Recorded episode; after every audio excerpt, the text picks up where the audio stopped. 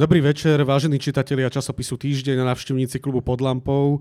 Vítam vás na ďalšej diskusii blížny Michala Oláha, na ktorej budeme rozprávať s emeritným arcibiskupom Trnavskej arcidiecezy a stále biskupom sede vacante, teda bez obsadeného stolca Robertom Bezákom. Nebudeme hovoriť ani tak o jeho životnom príbehu, ako o príchode pápeža Františka, e, s ktorým je trošičku možno spojené aj očakávanie vašej rehabilitácie, ale nechcem tou témou začínať. My sme si vybrali aj takú krásnu fotku, ktorá je síce fotomontážou, ktorá nám skrašľuje pozadie e, našej diskusie.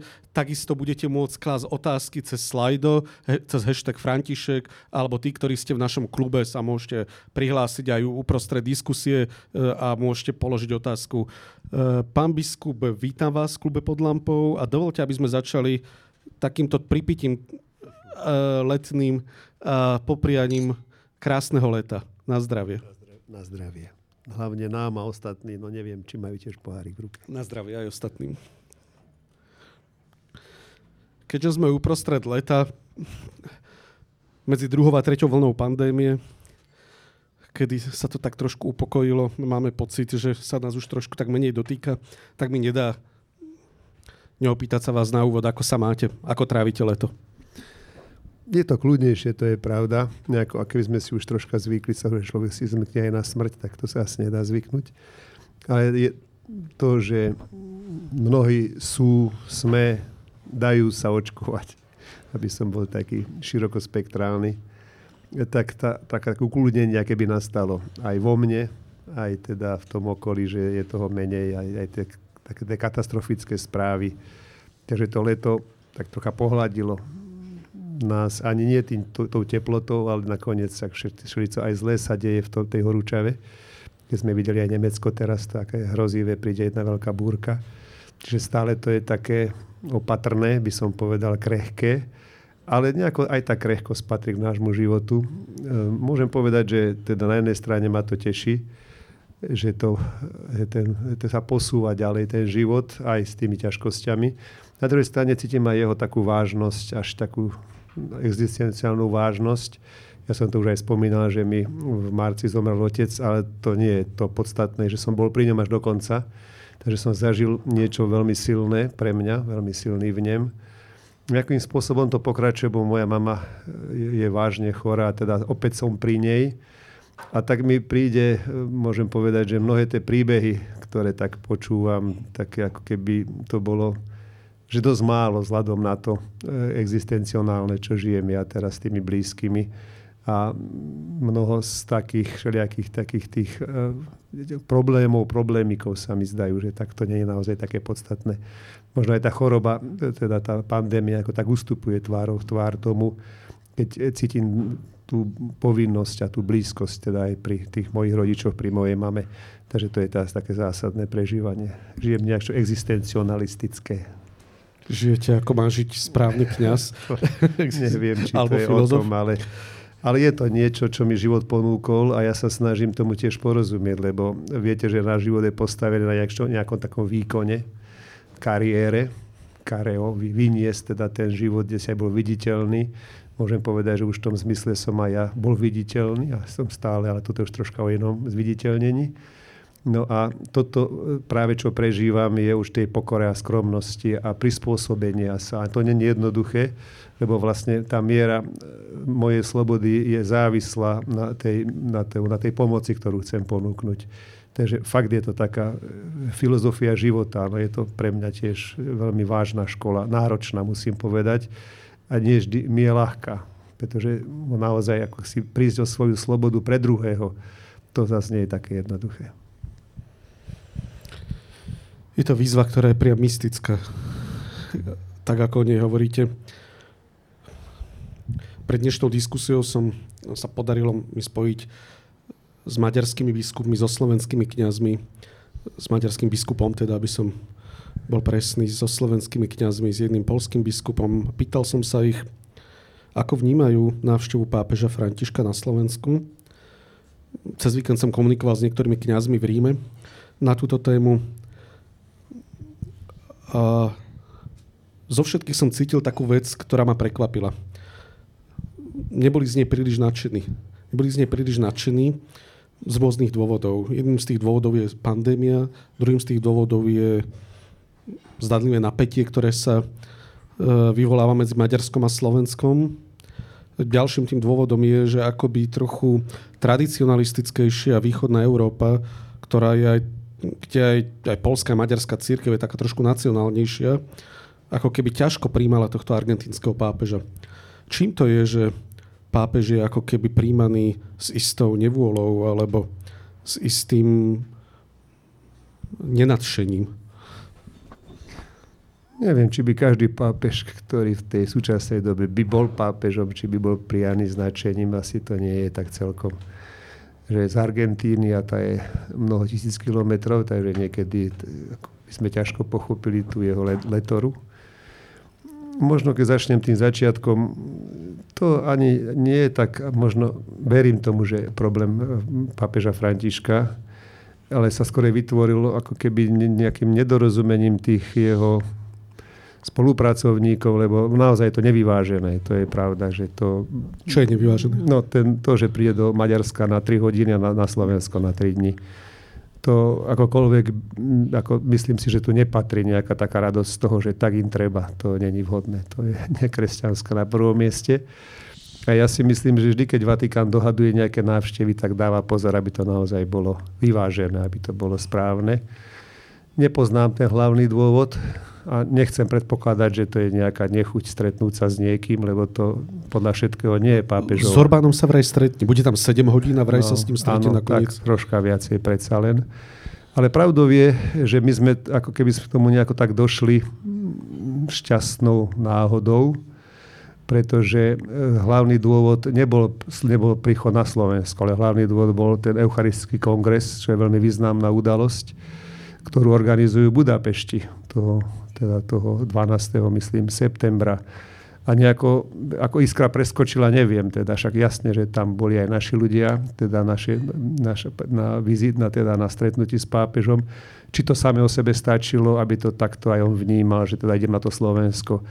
Či tie pozvania boli o to silnejšie od tých maďarských, ale to sú také dohady naivné z mojej strany jednoducho je pravdou, že je to maďars, maďarský, maďarský, ako to povedať, občania, alebo teda maďarské aj veriaci, alebo maďarská strana neniesie tak ľahko. Pozeral som, hoci neviem po maďarsky, ale videl som tie titulky, že Slovensko a že Feldvídek tam príde. A to bož, keď ja si myslím, tak ako mám možnosť poznať troška aj tú maďarskú mentalitu, že oni sa počítajú, že sú takí tí nasledovníci Štefa, svetoštefánskej koruny, že oni vlastne ako keby pokresťančovali ten priestor. Konec koncov pravdou je aj Nitra, ktorá sa ráta za veľmi slovenskú, tak keby ste išli na Nitrianský hrad, teda, alebo do toho Nitrianského paláca biskupského, tak je tam veľký nápis v maďarčine akože to budoval nejaký arcibiskup Pálfy. Čiže všade na tom Slovensku nájdeme tú pripomienku toho maďarského, no a teraz to tak nejako vychádza, že teda nie je Maďarsko hlavné, ale vychádza z toho Slovensko ako hlavné. Je to podľa vás diplomatická facka Viktorovi Orbánovi? No, to mi je ťažko takto povedať, by sme sa museli pýtať tých.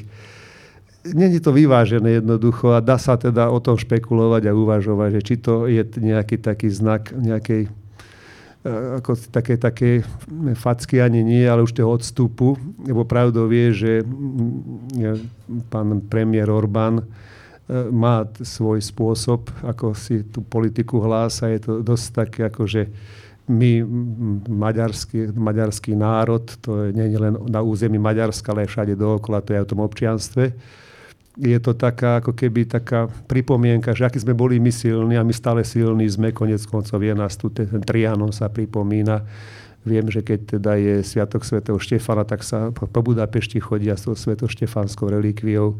Že je tu niečo, ani nie tak náboženské, to asi, to môže byť ten problém, ako skôr také národné, nacionálne. A teraz Vieme aj sami, že aká odozva je aj na tú migráciu, že to naozaj boli také silné vyjadrenia, ako my si tu nenecháme poislamčiť Maďarsko a to, to kresťanstvo a silné kresťanstvo. Neviem si ja predstaviť, že či to naozaj je tak, lebo ja zase poznám tú maďarskú církev.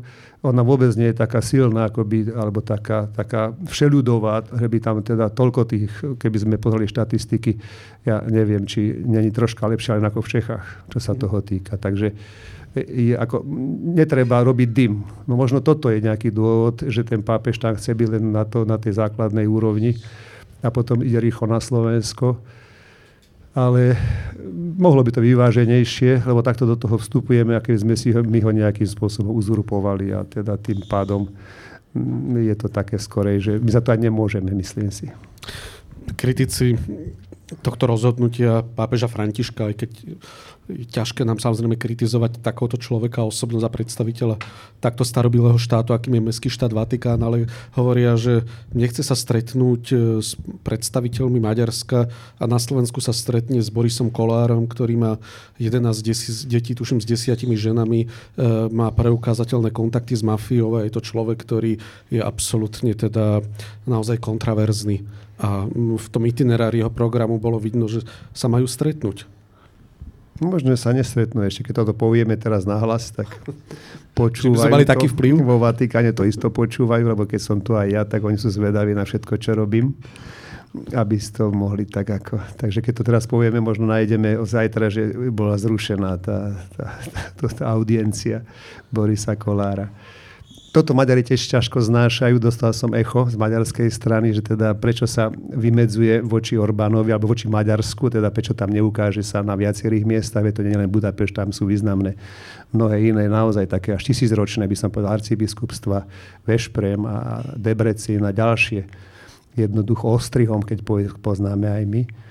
A že teda keď na Slovensko príde, že teda akým, prečo sa stretne už potom naozaj, ja som povedal, s hocikým, ale či tiež není to možné urobiť to ináč. Nie takto, že v oficiálnom naozaj programe, keď si pozriete, tie napísané sa stretne s Borisom Kolárom. No už ale je to sme rodina, tak neviem, či aj pápež to chápe, že to není tá pravá sme rodina. Ale lebo tak ma, ma, práve v maďarských novinách sa zjavilo, že teda dobre, keď aj teda, ale môže tam byť politikum, ale po tej stránke takej morálnej, Viktor Orbán má s jednou ženou štyri deti a, a, ži, a žiadne iné tam nie sú nejaké klebety alebo čo si. No ale my o, žiaľ Bohu o tom našom Borisovi vieme, že to nie je len tých 10 plus 1, ale všeličo inšie ešte. Kto robí vlastne pápežový program? Kto to by som aj ja som, pripravuje ľudí, s ktorými by som ho poznal po mene.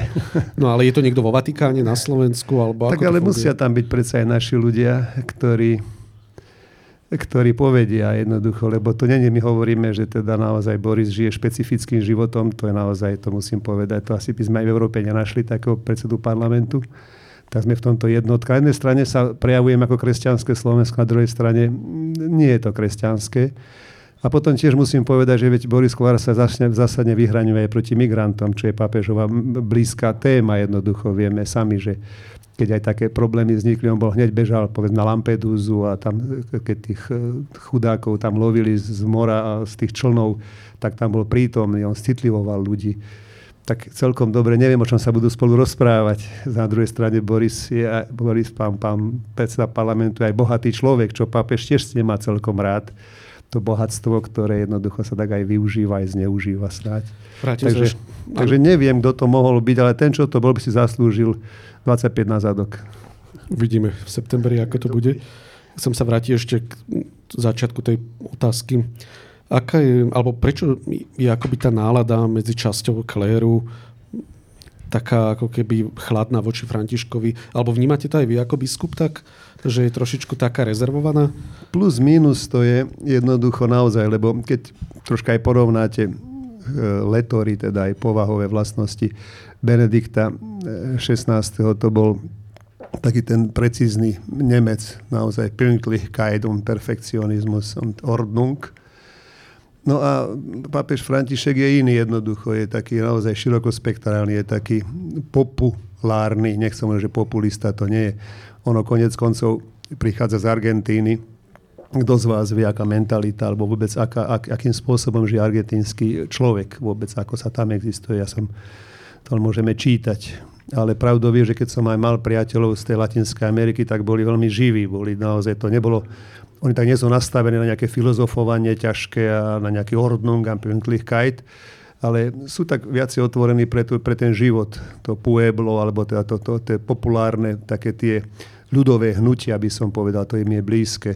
Aj zároveň však sú to aj veľmi ľudnaté krajiny, tak asi tá história Františka je iná.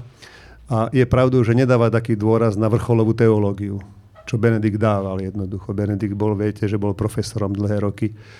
Potom hneď arcibiskup kardinál, čiže jeho tá kariéra a v tom stále bol ako keby tak teologicky činný. Mnohé jeho vystúpenia v podstate boli práve teologické, teologicko-filozofické. To u Františka je skôr sa hovorí, že hovorí, hovorí takže akože z ruky alebo bračo, teda, akože teda keby len tak, ako k čomu, čomu príde, tak na rozum, čo, tak ako, a to majú aj strach mnoho tí, tí, tí vatikánsky teológovia, že potom to musia tak ukladať, lebo povie tak slobodne aj to, čo predsa len pápež musí dávať pozor na každé slovo, lebo darmo raz to, čo povie pápež, je iné ako to, čo povie nejaký kaplánko, kde si Blumentáli s prepáčením, ak tu je, tak nech sa nehneva, ale asi chápe, čo tým myslím. No a toto môže byť, že tá jeho spontánnosť a taká ako keby fakt aj v tom lietadle, teda to som si nevedel predstaviť. Benedikta si viete predstaviť, že v lietadle zoberie mikrofón a chodí medzi týmito novinármi a rozpráva sa s nimi a necháva si otázky. On mal všetko pripravené. Ja som bol na takej prednáške teda Jozefa Ratzingera v tom čase. A to naozaj bolo také, ako keby ste počuli padať kamienky, nazviem to, všetky tie slova, všetko to, čo hovorilo, nikdy tak, že by hlavu zdvihol, tak sa kľudne rozprával, že by niečo povedal len tak z hlavy, všetko presne napísané. A to niekomu sa to páči, lebo je to aj dobré, keď vám niekto povie, tak tá cesta ide takto. To ako keď si pustíte tú gps a tá pani vás klame, že chodíte doprava, chodíte doľava, ako zostanete v poli. Ale toto je taká nemecká gps kto vám nedajú šancu. Tak vám presne povie, že ako má byť. To, to, toto sme boli aj tak vychovaní. Mnohým, mnohým nám to naozaj tak príde, že tam nie čo, nejakej výnimky keď raz je to povedzme taká sakramentálna teológia, tak to není čo uvažovať. Kto sa raz rozviedol, sa rozviedol. Môžeme byť voči nemu láskaví, ale nehovorme o Eucharistiách, nehovorme, alebo aj iné témy, ktoré by boli. Toto to, to, jasné. Že to, a to, to je také vyhovujúce pre tých takých, ktorí majú radi tú ortodoxiu a taký ten radikálny pohľad. No a pápež František je taký, ako keby, že možno. No a to, to mnoho, mnohých to povie, čo to má znamenať. Pápež musí byť jasný. Vám je vy ste síce teraz v exile, máte väčšiu slobodu, ale predsa len ste e, bol vrcholový predstaviteľ cirkvi a stále ste predstaviteľ cirkvi. Vám je jeho pohľad na svet, na život, na rozvedené manželstva, znovu zosobášené LGBTI, utečencov, životné prostredie, bratstvo, vzťah k islamu a také témy, ktoré sú častokrát pre mnohých kontroverzné, e, blízky? Alebo stotožňujete sa s ním? To je dobrá otázka. To je dobrá otázka, na ktorú sa ani tak ľahko nedá povedať, že áno, nie. Sú určité témy, ktoré sú aj mne blízke, lebo ich zažívam. A myslím si, že tá doba, ako sa posunula, ja poviem na takom osobnom príklade, keď som chodil do školy ako do gymnazista, tak ja neviem, či z tých mojich 32 e, spolužiakov niekto mal vôbec rozvedených rodičov dnes, keby som, to, keby som to zhodnotil, tak z tých mojich 32 spolužiakov takmer dve tretiny sú už rozvedených. To znamená, že chcem tým povedať, že ten život sa posunul kde si inde. Je zrejme, že ja môžem trvať na tom, že ne, nedá sa, nesmie sa a zakázané je, ale to znamená, že tých, tých mojich 20, povedzme, 3 spolužiakov by som postavil na perifériu. A toto ja nejako tak vnímam, že aj pápež František možno, že je až taký príliš ľudský v tom, že vníma tú rozdelenosť, tú, ako keby ten, taký, nejaký taký morálny výbuch, ktorý prišiel potom po 68. roku nie skrz ruské vojska, ale skrz rozličné tie hnutia hippies, pravda, cez tú revolúciu sexuálnu, e, cez tú tabletku, pravda, in, in, teda proti plodnosti. A to všetko spôsobilo, už Pavol VI to musel riešiť a veľkou bolesťou, lebo zrazu do toho života ľudí vstupuje nejaký nový prvok, aj technika, samozrejme medicína a mnohé, ktoré neboli predtým. A ja myslím, že pápež František, keby sa snažil nájsť na to, tak ten recept ani nie, že teda to, to, to uzatvorme teda tí, čo, ste, čo máte problém, tak už jednoducho, tak môžete stať, kde si ako tí pohania v bráne kostola Ale ako keby chcel povedať si, však áno, sme všetci hriešni, kto som ja, aby som súdil, tá známa veta, ktorú tak mnohí ťažko zobrali, lebo sa očakáva od papeža, že aj súdiť bude. A teda nemôže sa od toho, toho vyňať z toho. Ale pravdou je, že cítim aj ja ako takú, takú túžbu, a to je aj, to aj, tá, aj myslím aj ten dokument jeho Fratelli Tutti, že však predsa len že musíme si pomáhať, majme sa radi, ako nemôžeme sa e, ako si takto uzatvárať len na tých spravodlivých a nespravodlivých. Ale to je veľmi ťažká téma práve, lebo to znamená, že žiadne hranice by nemali byť. Je církev len také spoločenstvo, že sa tu budem dobre cítiť, ktorá nemá žiadne nároky nedáva žiadne limity? To sú tie ťažké otázky. A kde sú tie limity tiež? A je to teda církev v akom zmysle? Je to taká všeobecná církev, kde každý sa môže dobre cítiť? Alebo je to katolická církev, ktorá tiež nejaký vývoj tu, tu, nastal a tie církvy sa, ako, tak, ako by som povedal, že sa aj vykryštalizovali. To není prelínanie sa, že všetko to je jedno, či som taký, či baptista, či som, či som metodista, či som evanielik, či katolík. Hlavná vec, že verím v Krista. Tak toto nie je to pravda na toto nejako, ako keby tak troška niekto vyčítal pápežovi, že on ako keby nerobil tie rozdiely. On jednoducho nebráni tú ortodoxnú katolickú vieru kardináli Miller, Borg, Sarach práve toto mu vyčítajú. Hovoria mu, že riadi katolicizmus. Dokonca kardinál Miller sa v inom rozhovore pre New York Times vyjadril, že je slaboch práve preto, lebo vydáva rozporúplné signály. Na jednej strane hovorí, kto som ja, aby som súdil, alebo nestretol som e, vo Vatikáne človeka, ktorý by mal preukaz, že je gay. A takéto rôzne mal vyjadrenia. Na druhej strane on sám je proti manželstvám gejov a lezieb. On na druhej strane, on sám nemôže povedať, že by sa nejako od doktríny možno odklonil. Čo si myslíte o týchto jeho ako keby rozporuplných signáloch? Aj naši niektorí slovenskí biskupy, s ktorými som o tom hovoril, aj kardinál Schönborn, tuto z Viedne, on je napríklad na jednej strane za požehnávanie zväzkov rovnakého pohľavia, je to spoluautor katechizmu. Na druhej strane vieme, že je to v podstate v rozpore s učením katolíckej cirkvi. A Tomáš Halík pred mesiacom mal takú coming outovú kázen skoro, kde povedal, pochopil som Františka, milil som sa a príjmam ľudí z LGBT komunity. Hej. E, takže ako keby to aj v cirkvi vyvolávalo také pnutia, ako chápať Františka, ako chápať tieto jeho signály. No, najlepšie, keby sem prišiel a nám to povedal, nie? Však príde. Musíme si ho zavolať sem do, pod lampu. Nech nám to vysvetlí. Niekedy nie je to ťažšie áno, pochopiť. Niekedy sa tak troška môžeme obávať toho, či to nie je taký ten princíp tzv. integrálnej lásky alebo všeobjímajúcej lásky, naozaj, že fratelli tutti je to taká náročná téma, lebo iste by sme aj my boli radi, keby si ľudia vychádzali v ústrety, keby neboli tie rozpory, ktoré potom idú tak ďaleko, že vyvrcholia kde si vo vojnách, v zabíjaní. No len je to, je to téma stará ako ľudstvo a vždy taká utopia bola, že teda konečne sa vytvorí ten, ten, toto spoločenstvo ľudí, to, to, všeludské, kde každý, komunizmus na tom postavil, pravda, celú svoju ideológiu, že už konečne bude komúna, všetci budeme mať všetko spoločné a Takže nie je to cudzia a hlavne možno v tej Latinskej Amerike je to myšlienka pomerne, ktorá bola veľmi silno rezonovala práve v, takých, v takom tom aj teologickom rozmere, že dokonca viem, že Jan Pavel II má s tým problém, s, tou, s touto teológiou oslobodenia tzv.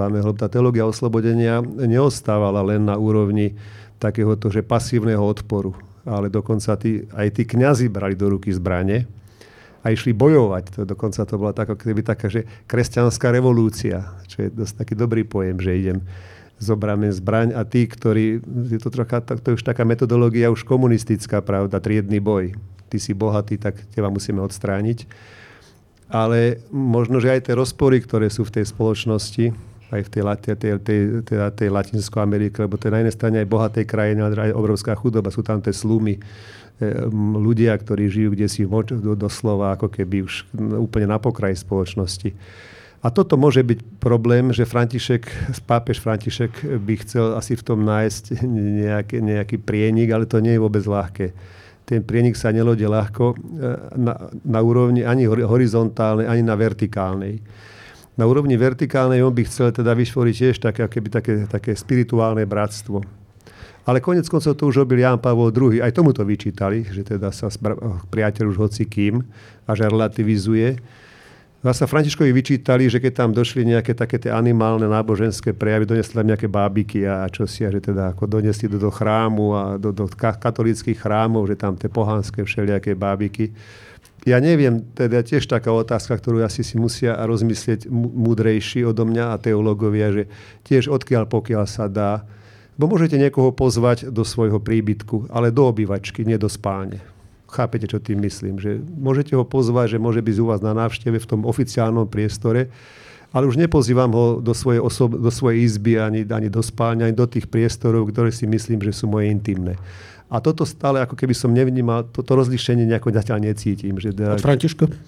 Tak, asi jeho obvinujú musím... zo synkretizmu niektorí jeho kritici že... práve na základe fratelituty, no. kde hovorí o stieraní hraníc medzi islamom a kresťanstvom.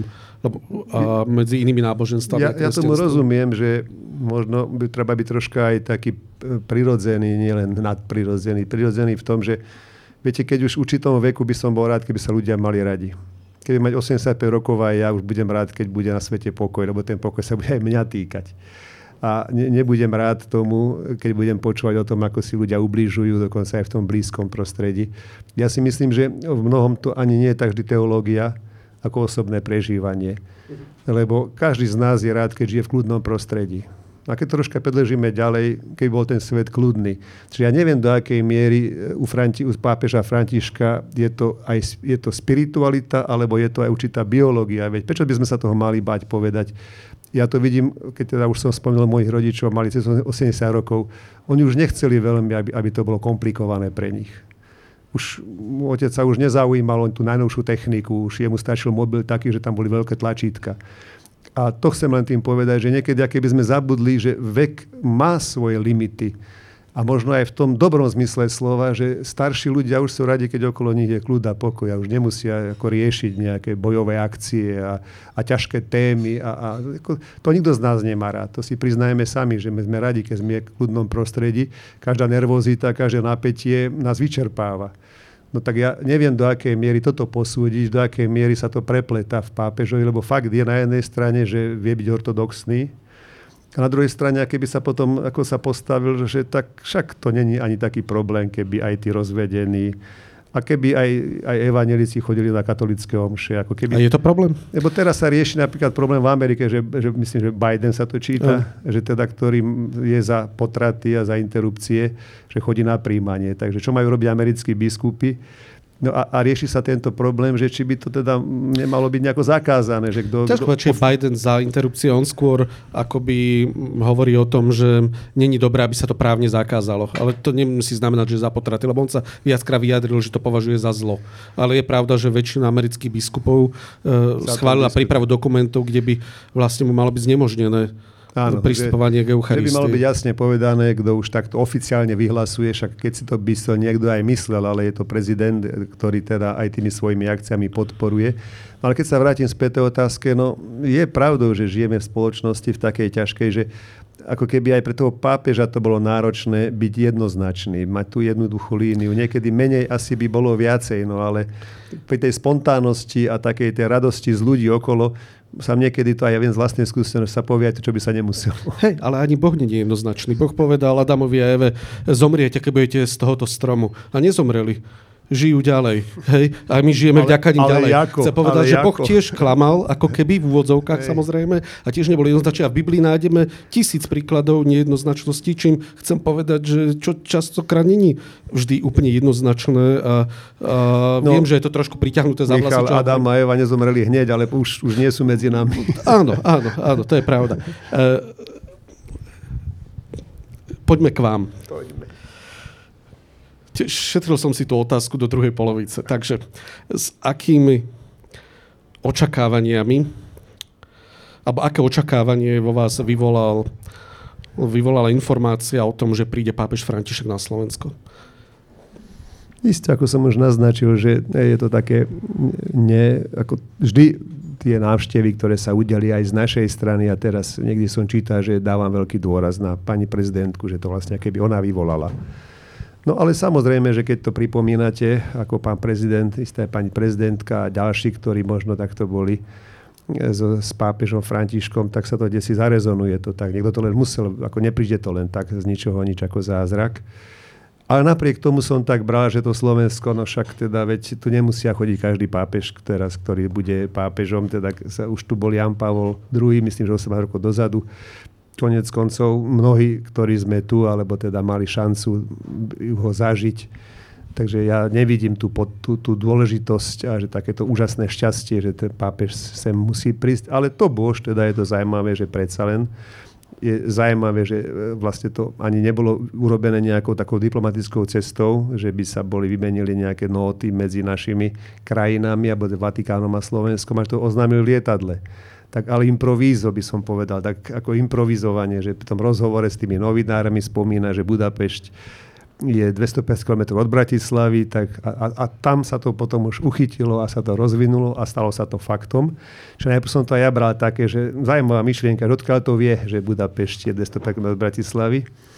A nakoniec sa to premenilo na tento fakt, že príde na Slovensko. Čo je Ale fajn. aké sú vaše očakávania? Čo je fajn, samozrejme, veď toho musíme byť len radi. Každý, kto by sem prišiel, významný, každá významná osobnosť nás poteší, že si nás všimol vôbec Očakávania, no to je taká náročná otázka pre mňa. Náročná odpoveď tiež, keď ma teraz počúvajú vatikánisti, tak ich pozdravujem. Lebo počúvajú, toto viem. Som minule som si všimol tiež, keď som mal nejaký rozhovor, že to mali preložené. Aké očakávanie môže byť pre mňa? Neviem, či vám je diplomaticky, či pravdivý. Nebuďte radšej pravdiví, budeme rádi, keď zvýši nám to sledovanosť. Je, je dlhá doba už. Je dlhá doba už. Jako jednoducho, nedá sa čakať do nekonečna. Do, pre mňa do nekonečna môžem povedať, aj vzhľadom na to, čo teraz prežívam, že už som sa dostal kde si úplne inde. Mnohé, mnohé zásadné veci, ktoré v živote budete robiť, a to vám ponúkam, robte vtedy, keď naozaj je na to doba. Nevyčkávajte, že však tá doba príde o rok, o 5, o 10 v mojom prípade to už bude desiatý rok. A ja som nemohol žiť a nemôžem žiť stále s tou myšlienkou, že však nejako sa to porieši, lebo ja som za tým teda ako robil všetko, preto dokonca mi aj vyčítajú, že som vyplakával do médií. Ale nemal som kde inde vyplakávať, lebo tam, kde by som si chcel ísť poplakať, tam ma neprijali. Jednoducho, ja som žiadal asi 4 krát o audienciu u pápeža a e, buď na to sa neodpovedal, alebo sa odpovedalo takým tým spôsobom, že však ste v poradí, ako keď pustíte si telefón a ste v poradí. Pápeža Františka? Áno, že ste v poradí, že, uvidí, že bude to možné. No tak ale ostalo to a ja som nemal akým spôsobom sa k tomu prepracovať. Čiže jednoducho musím povedať úprimne, že pre mňa ten začiatok bol taký, že som očakával. Postupne ako keby som zistil, že no, to očakávanie sa míňa účinkom nakoniec musím povedať otvorene, keď už teda nemám byť diplomatický, že som bol dvakrát so svetým otcom pápežom Františkom. Prvý raz som využil takú možnosť, že keď je všeobecná audiencia, tak môžu ísť biskupy ho ísť pozdraviť. Tomu sa hovorí, že bača máno. No, tak nebol som mu boskávať ruky, ale využil som to a sa mi ešte dodnes smejú, lebo v televízii videli, ako som mal sebou igelitku. No však čo už inšie, igelitku. A, ale pršalo, takže aby ste pochopili, prečo som mal igelitku, som sa bál, že mi zmokne ten dokument, čo som mal. Lenže samozrejme, keď som išiel za pápežom, som tú igelitku musel otvoriť a tejto, tá talianská televízia zobrala. Hm, tak som známy, ako že nosím igelitky za pápežom. A nemal som peniaze v tej, v tej igelitke. No a teraz som došiel s tým dokumentom za ním, s tým, že ako neviem sa k nemu dostať, že som mu žiadal niekoľkokrát o audienciu, ale nič z toho nikdy nebolo.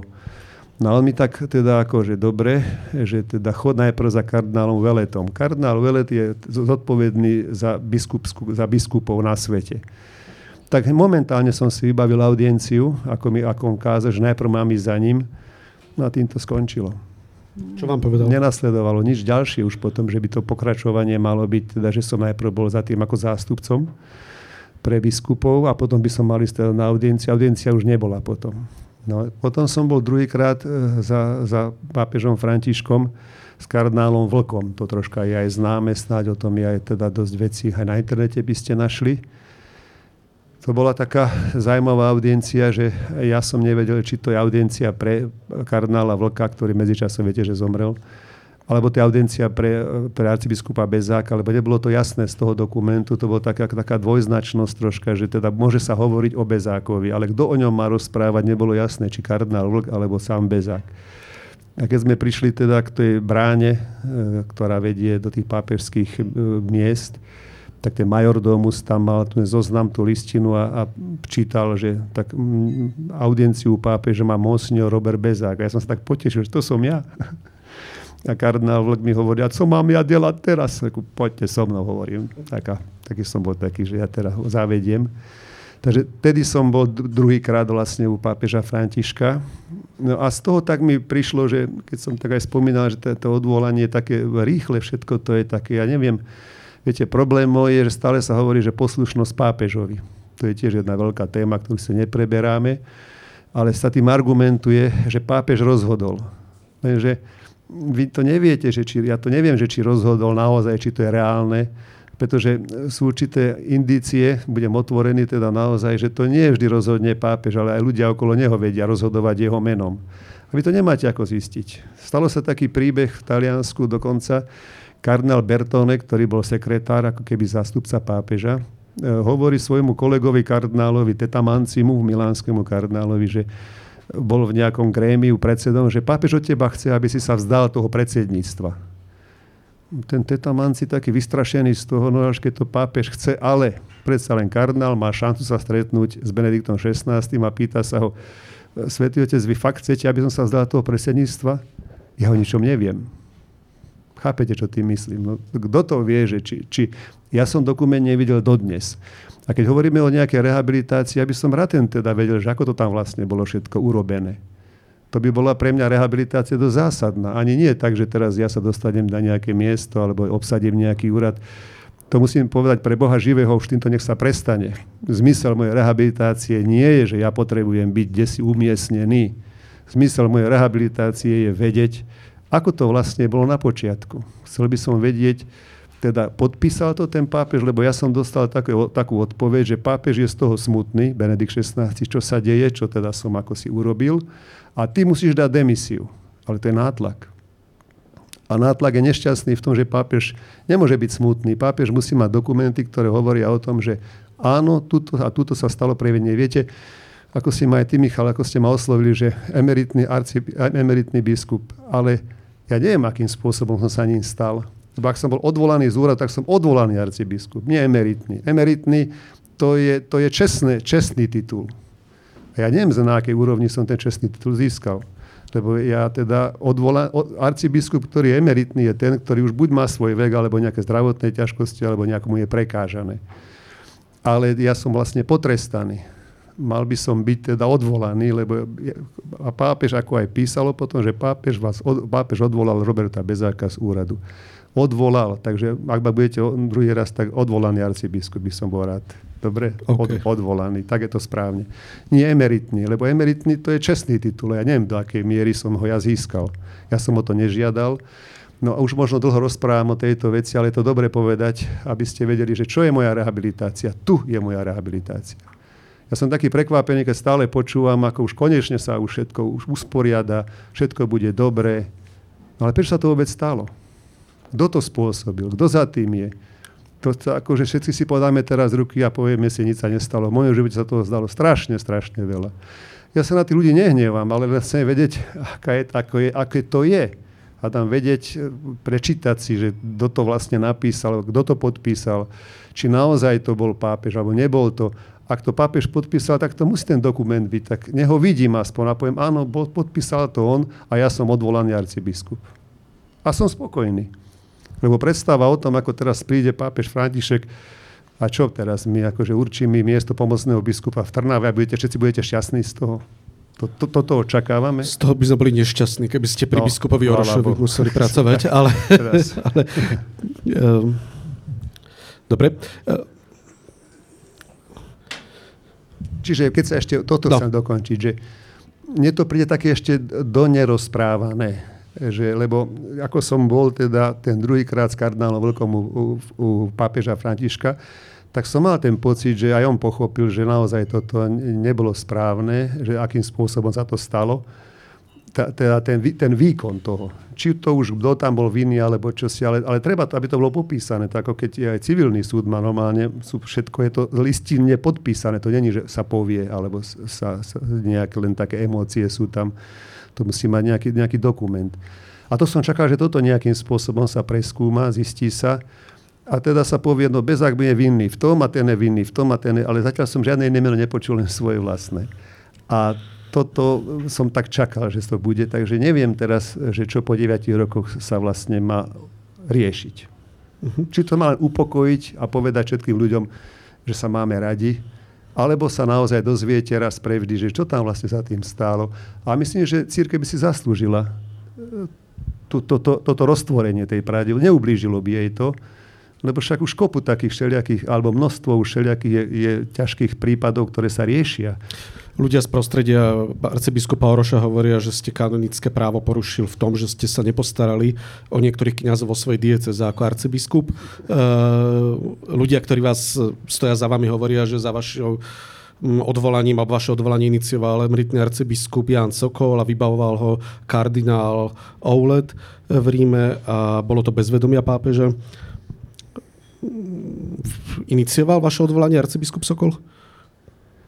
Neviem, či ma mal rád, možno, ale až tak ma nemusel mať nerád, aby som neviem, to je ťažké, aby som zasa tiež nechcel byť sudcom niekomu, o kom neviem.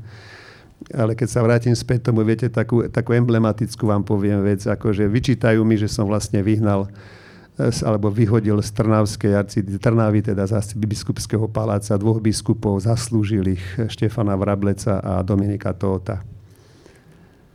No, ne, nešlo nejakým spôsobom o to im ublížiť, ba naopak nájsť, majú už vysoký vek 88 rokov, však vidím, čo to je, že potrebujú starostlivosť, ktorá není len tým, že donesiete jesť, ale aj starostlivosť, ktorá je, je naozaj o mnoho, o mnoho vážnejšia. Tu sa mi podalo zabezpečiť, pretože jeden aj druhý ten svoj život ukončili v tom spoločenstve kláštornom, reholnom, jeden u sestriček reholných, druhý u, u tých uh, verbistov, ktorí sú nitre. Ale čo chcem povedať? Dobre, teda ja som sa previnil tým, že som sa nepostaral, lepšie povedané, som ich nemal pri sebe. Bol som len 3 roky arcibiskupom. Prečo ich nevrátili späť? A nepostarali sa. Prečo mi neukázali, ak sa to robí? To, to, to je to hnusné na tom, viete, že využili to, že, že, čo, že som sa postaral týmto spôsobom, iná som nevedel.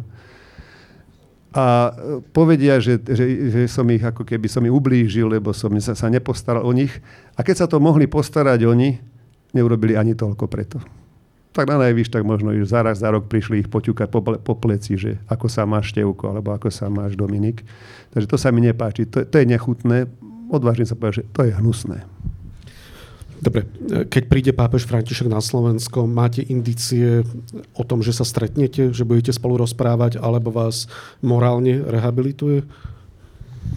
Najlepšie bolo, keby som ich mal. domnenky sú vždy také nešťastné. Však isté, že keď príde pápež, je to najvyšší, najvyššie postavený člen cirkvy, prvý medzi rovnými. A ja tiež do toho spoločenstva stále patrím aj ako odvolaný arcibiskup, alebo emerit odvolaný. Osajme pri tom odvolanom. Odvolaný sa mi viacej páči. Emeritný to je ako keby som s tým, s tým súhlasil. Neviem, lebo ten program, ktorý ste čítali, tam není moje meno. Nie je tam moje meno správne. Ale nikoho meno tam nie je. nie je tam moje. Neviem si celkom predstaviť, že kde by som teda tam sa mal zasunúť, kde by som mal prísť. Neviem, ale teraz to hovorí troška tak so žartom, samozrejme. Vy ste si to predstaviť nejakým spôsobom, viem, ale do akej miery e, sa tu očakáva nejaká spontánnosť moja, alebo nejaké také klopanie na dvere, alebo nejako také, že by som sa mal tam kde si zjaviť, neviem. Jednu vec si uvedomujem, že to je pre mňa pomerne ťažká, náročná situácia, lebo stále ten môj príbeh je atrakcia. Preto som aj tu teraz, darmo raz. Som odvolaný arcibiskup. Stále to tak je. Ľuďoch, je. ľuďoch nie som emeritný, ale ten, ktorý bol odvolaný v Trnavi. A teraz, e, ja keď tam prídem, tak čo to bude znamenať? Ja by som bol rád, keď sa to udialo v skrytosti, v tichosti. Ja by som tam nechcel, aby tam boli paparáci a fotili nás, a aby, tam, aby to bolo akože svetle reflektorov, lebo neviem, čo, prečo by to tak malo byť. Ak sú veci, ktoré treba riešiť a pre mňa sú intimné, by som bol rád, a to je môj odkaz tiež, ak ma počúvate, priatelia vo Vatikáne, ak teda by niečo malo byť, tak nie je to slušné, intimné, je to naozaj urobené tak, aby som sa ja cítil dobre pri tom. A nie, aby som sa cítil ako keby použitý. Držím vám palce, aby to tak bolo. Vy máte od arcibiskupa z Volenského ponuku slúžiť v Bernolákove ako kňaz. Uvažujete o nej, že ju príjmete? Ja nemám problém, však nakoniec som aj využil tú ponuku. Ten čas bol ale teda ešte tým, tými streamovanými bohoslužbami, teda že nebolo, nebolo možné e, prísť pred veriacich, tak aby teda boli prítomní v kostole. Boli tam teda tí, ktorí, chlapka, chlapci, ktorí zabezpečovali tú techniku. Takže to bola taká tiež verejná omša pre mňa. Ale ja by som nechcel byť takým, že ten kňaz sa bude cítiť byť nejaký povinný voči mne, taký ako skôr, že vystrašený, že teda prišiel bezák a ja budem, musím sekundovať. Ja sám z vlastnej skúsenosti viem, že tam, kde som, mám nejaký svoj mandát.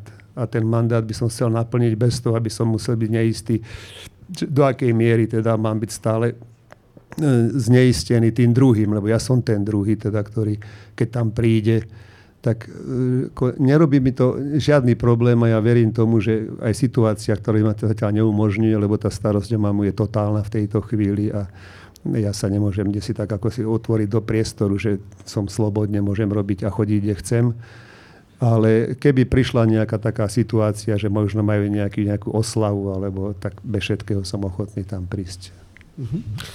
Prišlo viacero otázok tá už bola vlastne položená, čo sa očakáva od osobného stretnutia Františka s Robertom Bezákom, konečne rehabilitácia. Ehm, z toho, čo ste povedali, tak predpokladám, že ju očakávate, čo je normálne. Očakávam skôr, ako som povedal, že teda Morálne. pozrime sa áno, na to, ako, ja teda musím troška viacej povedať, lebo vidím, že niektoré veci je lepšie, keď sa neostanú utajené. 24. júna 2000 21 som bol v Ríme a spolu s, s pápežom Františkom som slúžil omšu, na ktorú ma on pozval. Pre mňa toto je rehabilitácia, už inú nepotrebujem. Jednoducho naozaj otvorili sa dvere, pápež ma uviedol do, tej, do toho priestoru tej, tej kaplnky svojej v Svetej Marte. Bolo Jána Krstiteľa, čo je teda sviatok, ktorý patrí aj do Trnavy, lebo viete, že Trnave je jedna bazilika, ktorá je, ktorá je Jánovi Krstiteľovi určená. A ja som teda mal možnosť ja sám slúžiť spolu s pápežom Františkom Omšu. Viacej nepotrebujem. Je to tá rehabilitácia, po ktorej ste túžili? Pre mňa áno, lebo jednoducho vždy bolo tak hovorené, že teda som neposlušný voči pápežovi a ako keby to bolo tak, že dokonca som tak počul také nešťastné vyjadrenie, keď som mal dať tú demisiu, že pápež je smutný, zo mňa smutný. Tak mal som taký pocit, že s tým pápežom Františkom ten smutok už odišiel. Dokonca som bol s ním aj na večeri, sa vám priznám, a to vám ešte musím povedať ako takú pikošku. Mal som pápežskú zmrzlinu. Viete, aká to je pápežská? Nie. Keď mu donesie pápež. On mi doniesol zmrzlinu a troška likeru návrh, teda, ale fakt len troška. O čom ste sa rozprávali? Bolo to také aj o tom, ako príde na Slovensko samozrejme aj tak, ako teda on, také to bolo taký príjemný rozhovor, ja som sa veľmi dobre cítil pri ňom, preto mi prípada, že ja už ako ďalšie pokračovanie nejaké také akože, neviem, aké si právne vyzdvihovanie mi netreba. Niekedy tá satisfakcia je milá práve tým, že je taká, taká tichá, taká nevinná, taká osobná. A netreba, aby bola prezentovaná celému svetu, hoci teraz ju prezentujem celému svetu, ale to len preto, aby ste vedeli, že ak hovoríme o rehabilitácii, tak toto je rehabilitácia, také uzdravenie, že predsa len ten, ktorý v tej cirkvi katolíckej je na tom prvom mieste, môže byť spolu so mnou za stolom. Môžeme spolu večerať. Môžeme mať spolu zmrzlinu, môžeme sa spolu rozprávať. Takže toto vlastne bola taká, ako keby Rozprávali sme sa aj o tom, teda, že ako, je, ako existujem a ako sa majú rodičia, tak to vedel aj, že otec zomrel mama, že je v ťažkom stave tiež, tak, tak to bolo také normálne ľudské, taký ľudský rozhovor, že som sa necítil byť v ničom tlačený a ani som necítil potrebu niečo riešiť. Toto je dôležité. Ja som tam neprišiel s tým, tak čo s tým spravíme, pápež Františ, tak čo, to, čo s tou situáciou. Jednoducho, viete, ja si uvedomujem jednu vec, že, že niečo už prešlo a nie ako to vrátiť. Život není ako šachová partia, na ktorej keď sa pomýlite, vrátite šachovníc e, späť. Tie figurky, e, my sme ľudia, nie figurky. Raz je to dané. Ja nemôžem predsa, keď to zoberieme, že by sme, akože hypoteticky, prísť do Trnavy a povedať, chlapci, uhnite, tak predsa vidíte, pravoplátne som tu ja. Veď tam mnohí sú tí, ktorí sa už voci mne vyhranili. A čo teraz oni spravia? Veď by mi bolo aj ťažko so mnou. Možno dostali by infarty niektorí z nich. A povedal vám František, ako to bude riešiť? Alebo neprišlo na to? Nie, tému? neprišlo vôbec na to, čo som bol rád. Lebo ja neviem, aké, aké riešenie by mohlo byť. Čo sa raz stalo, sa neodstane jednoducho. Viete, To je tak, keď ja, čo ja viem, sa vám stane, že urobíte nejakú nehodu. Už to späť nezoberete. Tá, tá nehoda sa stala, vám to môže byť ľúto, môžete povedať si, no škoda, že som si nedával pozor. A ja si myslím, že to, ten môj príbeh je práve možno keby to tak bolo poučenie skorej pre nich, že či takýmto spôsobom je to možné robiť, že to, že to zbudí nepokoj u ľudí, že jednoducho zbudí to opýtavosť. Možno to by mohli analyzovať, či je vhodné od, odvolať za 5 dní e, biskupa zo svojho úradu, bez toho, aby o tom bola nejaká informácia. Lebo ja myslím, že aj to, niektorí ľudia si povedali, mal poslúchnuť. A to, to fakt stačí. To, to by, a ako viete, že koho som mal poslúchnuť? Naozaj stále nie je jasné. Mne to tak aj pripadalo, že aj teda pápež František keby potvrdil aj tým stretnutím s ním, že pápeži sú v tom nevinne. Ale čo majú povedať? Že tí moji spolupracovníci falšujú naše podpisy? Alebo viete, chápete, že jednoducho aj on to má naozaj ťažké v tom, že keď sa možno popýta aj tých ľudí, ktorí to spôsobili, tak čo teraz povie, že no, všetkých vás prepúšťam to by bolo dosť ľudí. Odpustili ste mu? Ale pravda, vedia sa, to sa nedá do nekonečna mať nejakú, nejaký taký pocit. Ako, hovorím, že mňa život posunul ďalej. Aj som vďačný, môžem povedať Pánu Bohu za to, aj keď to sú taká tá ťažká Božia ruka, lebo som mal možnosť byť so študentami napríklad. Ja som sa nikdy nedostal E, učiť na gymnázium. To by nebolo možné, keby som ten úrad bol mal. Nikdy by som sa nedostal možno ani medzi vás tu, lebo by som už by si musel dávať pozor. Ako tým, že som tak nejaký oslobodený od mnoho z toho, čo ten úrad prináša, chtiac, nechtiac, tak mm, jednoducho som zažil mnohé pekné veci. Mohol som chodiť, chodiť ísť do, do sveta, mohol, mohol som teda byť aj s rodičmi, čo by asi nebolo také jednoduché, keby som mal ten úrad, musel by som hľadať inú pomoc a mnohé iné ešte veci, ktoré som mohol osobne zažiť, kde by ten úrad mi to neponúkol. Aj keď nemôžem povedať, že aké, aké krásne, ako fajn, ako dobre sa mi stalo, ale snažil som sa nájsť v tomto dobre, že napriek tomu, lebo nakoniec, čo keby som to tak povedal, no, tak bolo to pre, je to pre mňa obohatenie. Je to pre mňa nejaká taká skúsenosť, ktorú na ktorú som si musel aj zarobiť, by som mohol povedať. Lebo naozaj aj do práce som musel chodiť ako aj, aj, aj do školy, aj sa pripravovať, aj niekedy byť mrzutý, že tí študenti ma nepočúvajú a ja to viem a oni to neposledujú a oni si pozerajú mobily. Taká klasika, ktorá viete sami, že a ja musím byť trpezlivý a oni ma nevnímajú, že pred nimi je arcibiskup odvolaný, ale že je obyčajný učiteľ bez aktu. A také milé to bolo naozaj. A potom aj spriateliť sa s nimi. Takže ďakujem za to. Môžem povedať si, že nemôžem sa hnevať, lebo ja som zasa až tak veľa nestratil. Nakoniec, keď sa pozrieme na posledných 100 rokov Slovenska, alebo, tak tu bolo viacero biskupov, s ktorými bolo pozametané, či už biskup Hnilica, alebo iní, čo sú už menej známi, ale chcel by som dať teraz priestor divákom, či sa chcete niečo opýtať. Úplne ideálne by bolo, keby ste prišli do mikrofónu sa opýtať, a keď nie, tak cez slajdo sa opýtam. Nikto nedvíha ruku, ani Richard Stanke. Takže tým pádom asi sa nikto nechce pýtať. Dobre. E, na Slovensku sa široko rozmohlo medzi katolíkmi kritizovať pomery v nemeckej katolíckej cirkvi. Myslíte, že sme k tomu pri našej súčasnej situácii oprávnení? Myslí sa zrejme na požehnávanie zväzkov a e, neposlušnosť teda niektorých kňazov pri tomto? Neviem, kto je taký odborník na nemeckú církev ja si ju veľmi vážim, musím povedať, že no, možno tri štvrtiny z toho, čo na Slovensku máme, je vďaka nemeckým, nemeckým veriacim. To musím povedať s plnou vážnosťou, že my sme nezarobili na mnohé tie, mnohé tie, tie opravy kostolov a na mnohé tie akcie, ktoré sme robili, ale podporovali nás práve nemeckí veriaci cez Kirchein, od Renová, za mnohé ďalšie.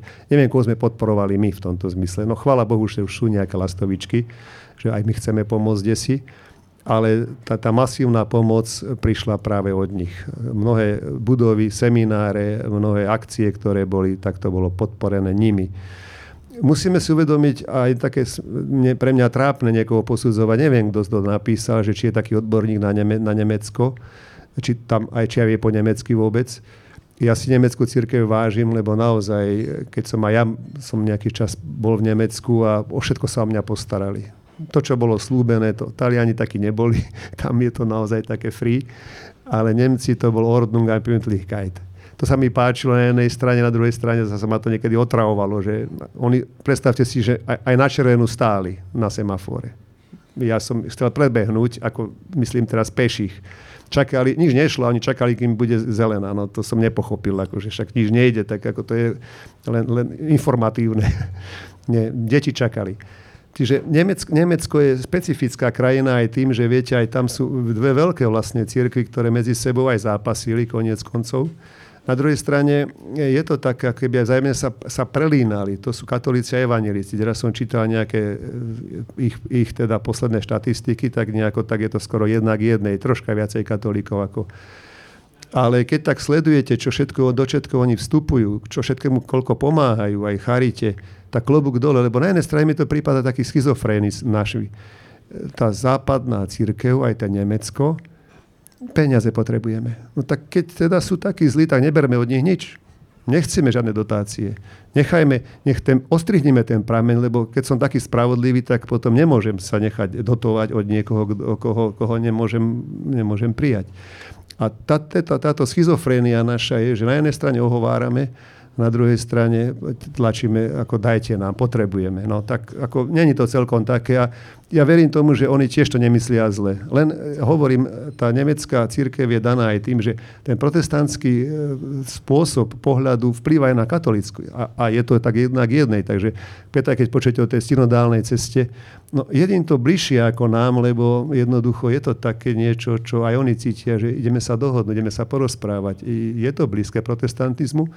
A katolicizmus sa nejakým spôsobom snaží tiež to využiť pre seba. Ešte máme tri otázky, tak aspoň stručne. V akého Boha veríte po rokoch v istej forme vyhnanstva? Zmenila sa v niečom vaša viera? Teda ste ešte katolík? tak hovorí sa, že Boh nie je katolík. No, tak iste nie.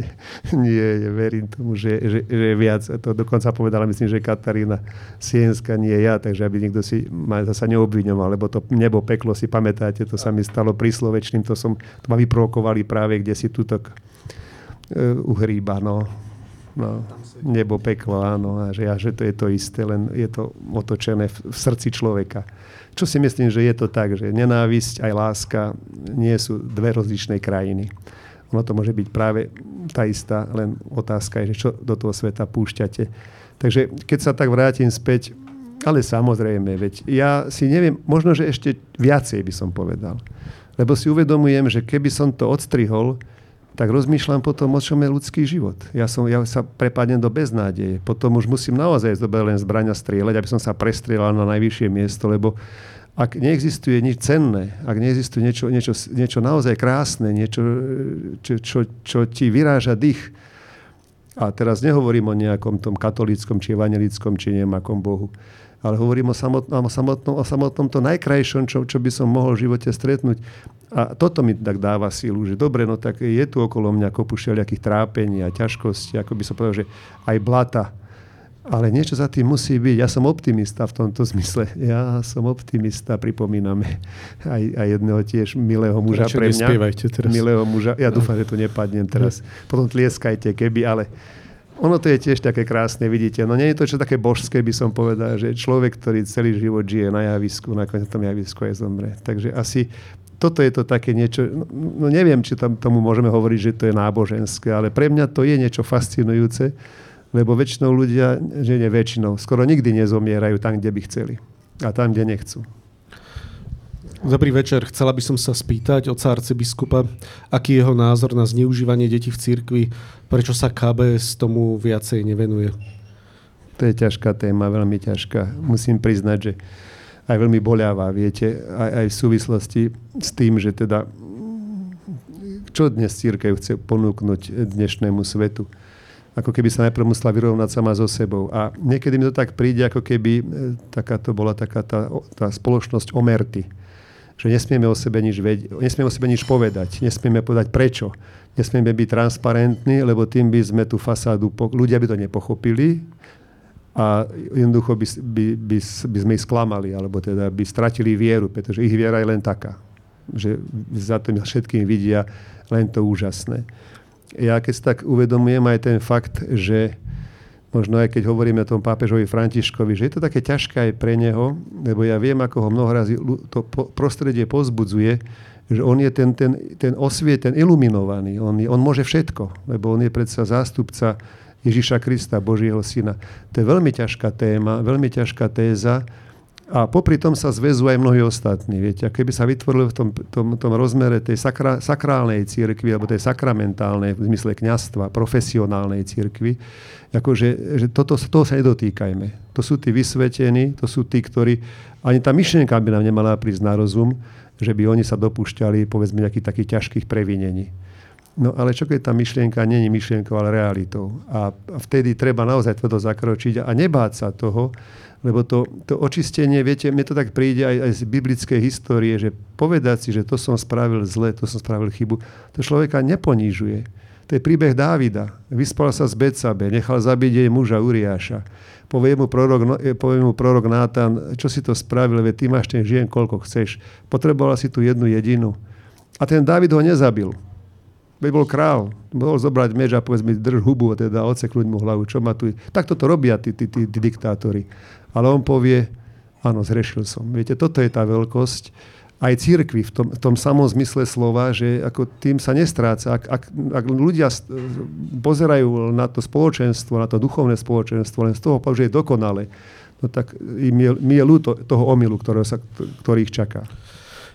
Tejto téme sa v týždni dosť venujeme. Cez víkend vyjde veľký rozhovor s kňazom Miečeslavským, ktorý umožnil na svojej fare natočiť film Klerus. Je to taký veľmi kontraverzný film, prvý, ktorý vyšiel v Polsku a otvoril tému pedofilie aj v Polsku. Um, aký zo svojich talentov by ste chceli najbližšie roky zužitkovať vo svojom zamestnaní, povolaní? Čo by vám robilo radosť?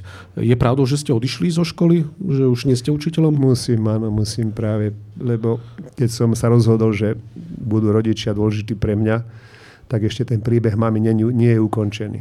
Pokiaľ to bude, ako to je v tejto chvíli, ako dať ju kde si preč od nás, nechať ju kde si v penzióne by vlastne znamenalo ju nechať zomrieť.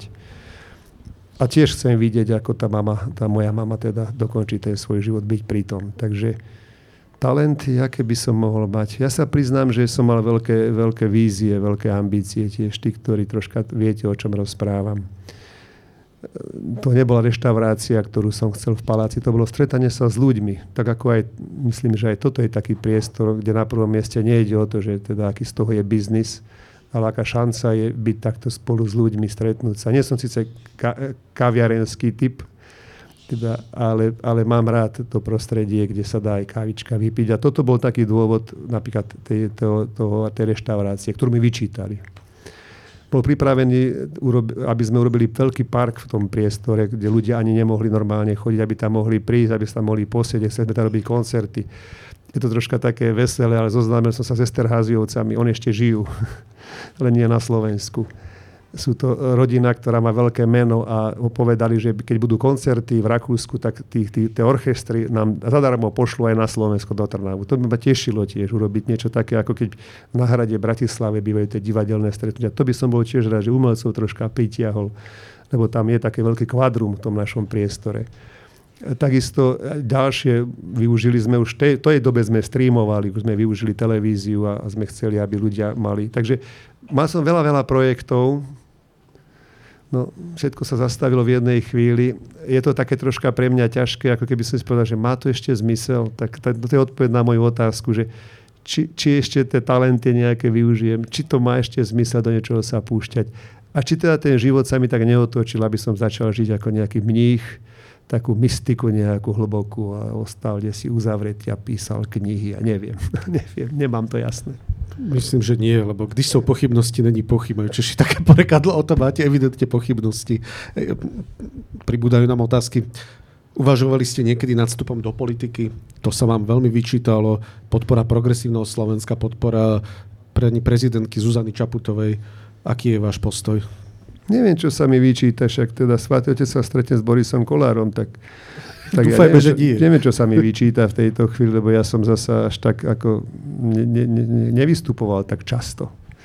Mne sa napríklad tá myšlienka páčila pani prezidentky, lebo je to elegantná dáma. Ja som sa s ňou stretol a povedal si, prečo by žena nemohla byť prezidentkou Slovenska. Nie som feminista, ale mám ženy, ženy rád. Obidva ste slobodní.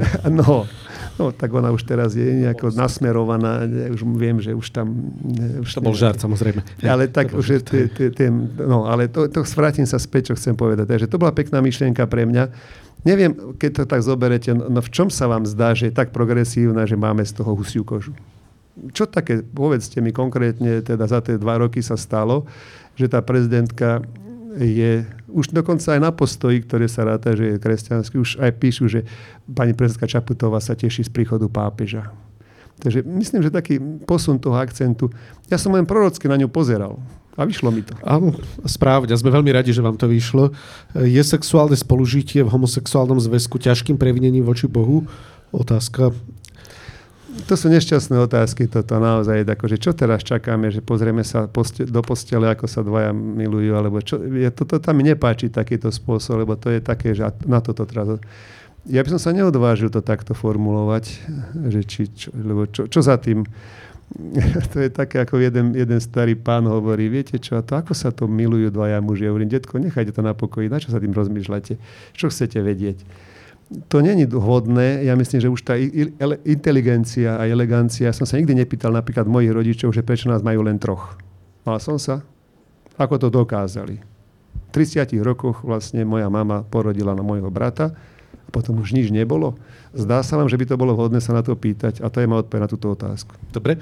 Aký je váš názor na požehnávanie homosexuálnych zväzkov? Kardinál Šombar toto požehnávanie podporuje um, rovnako ako mnoho iných aj vysoko postavených klerikov.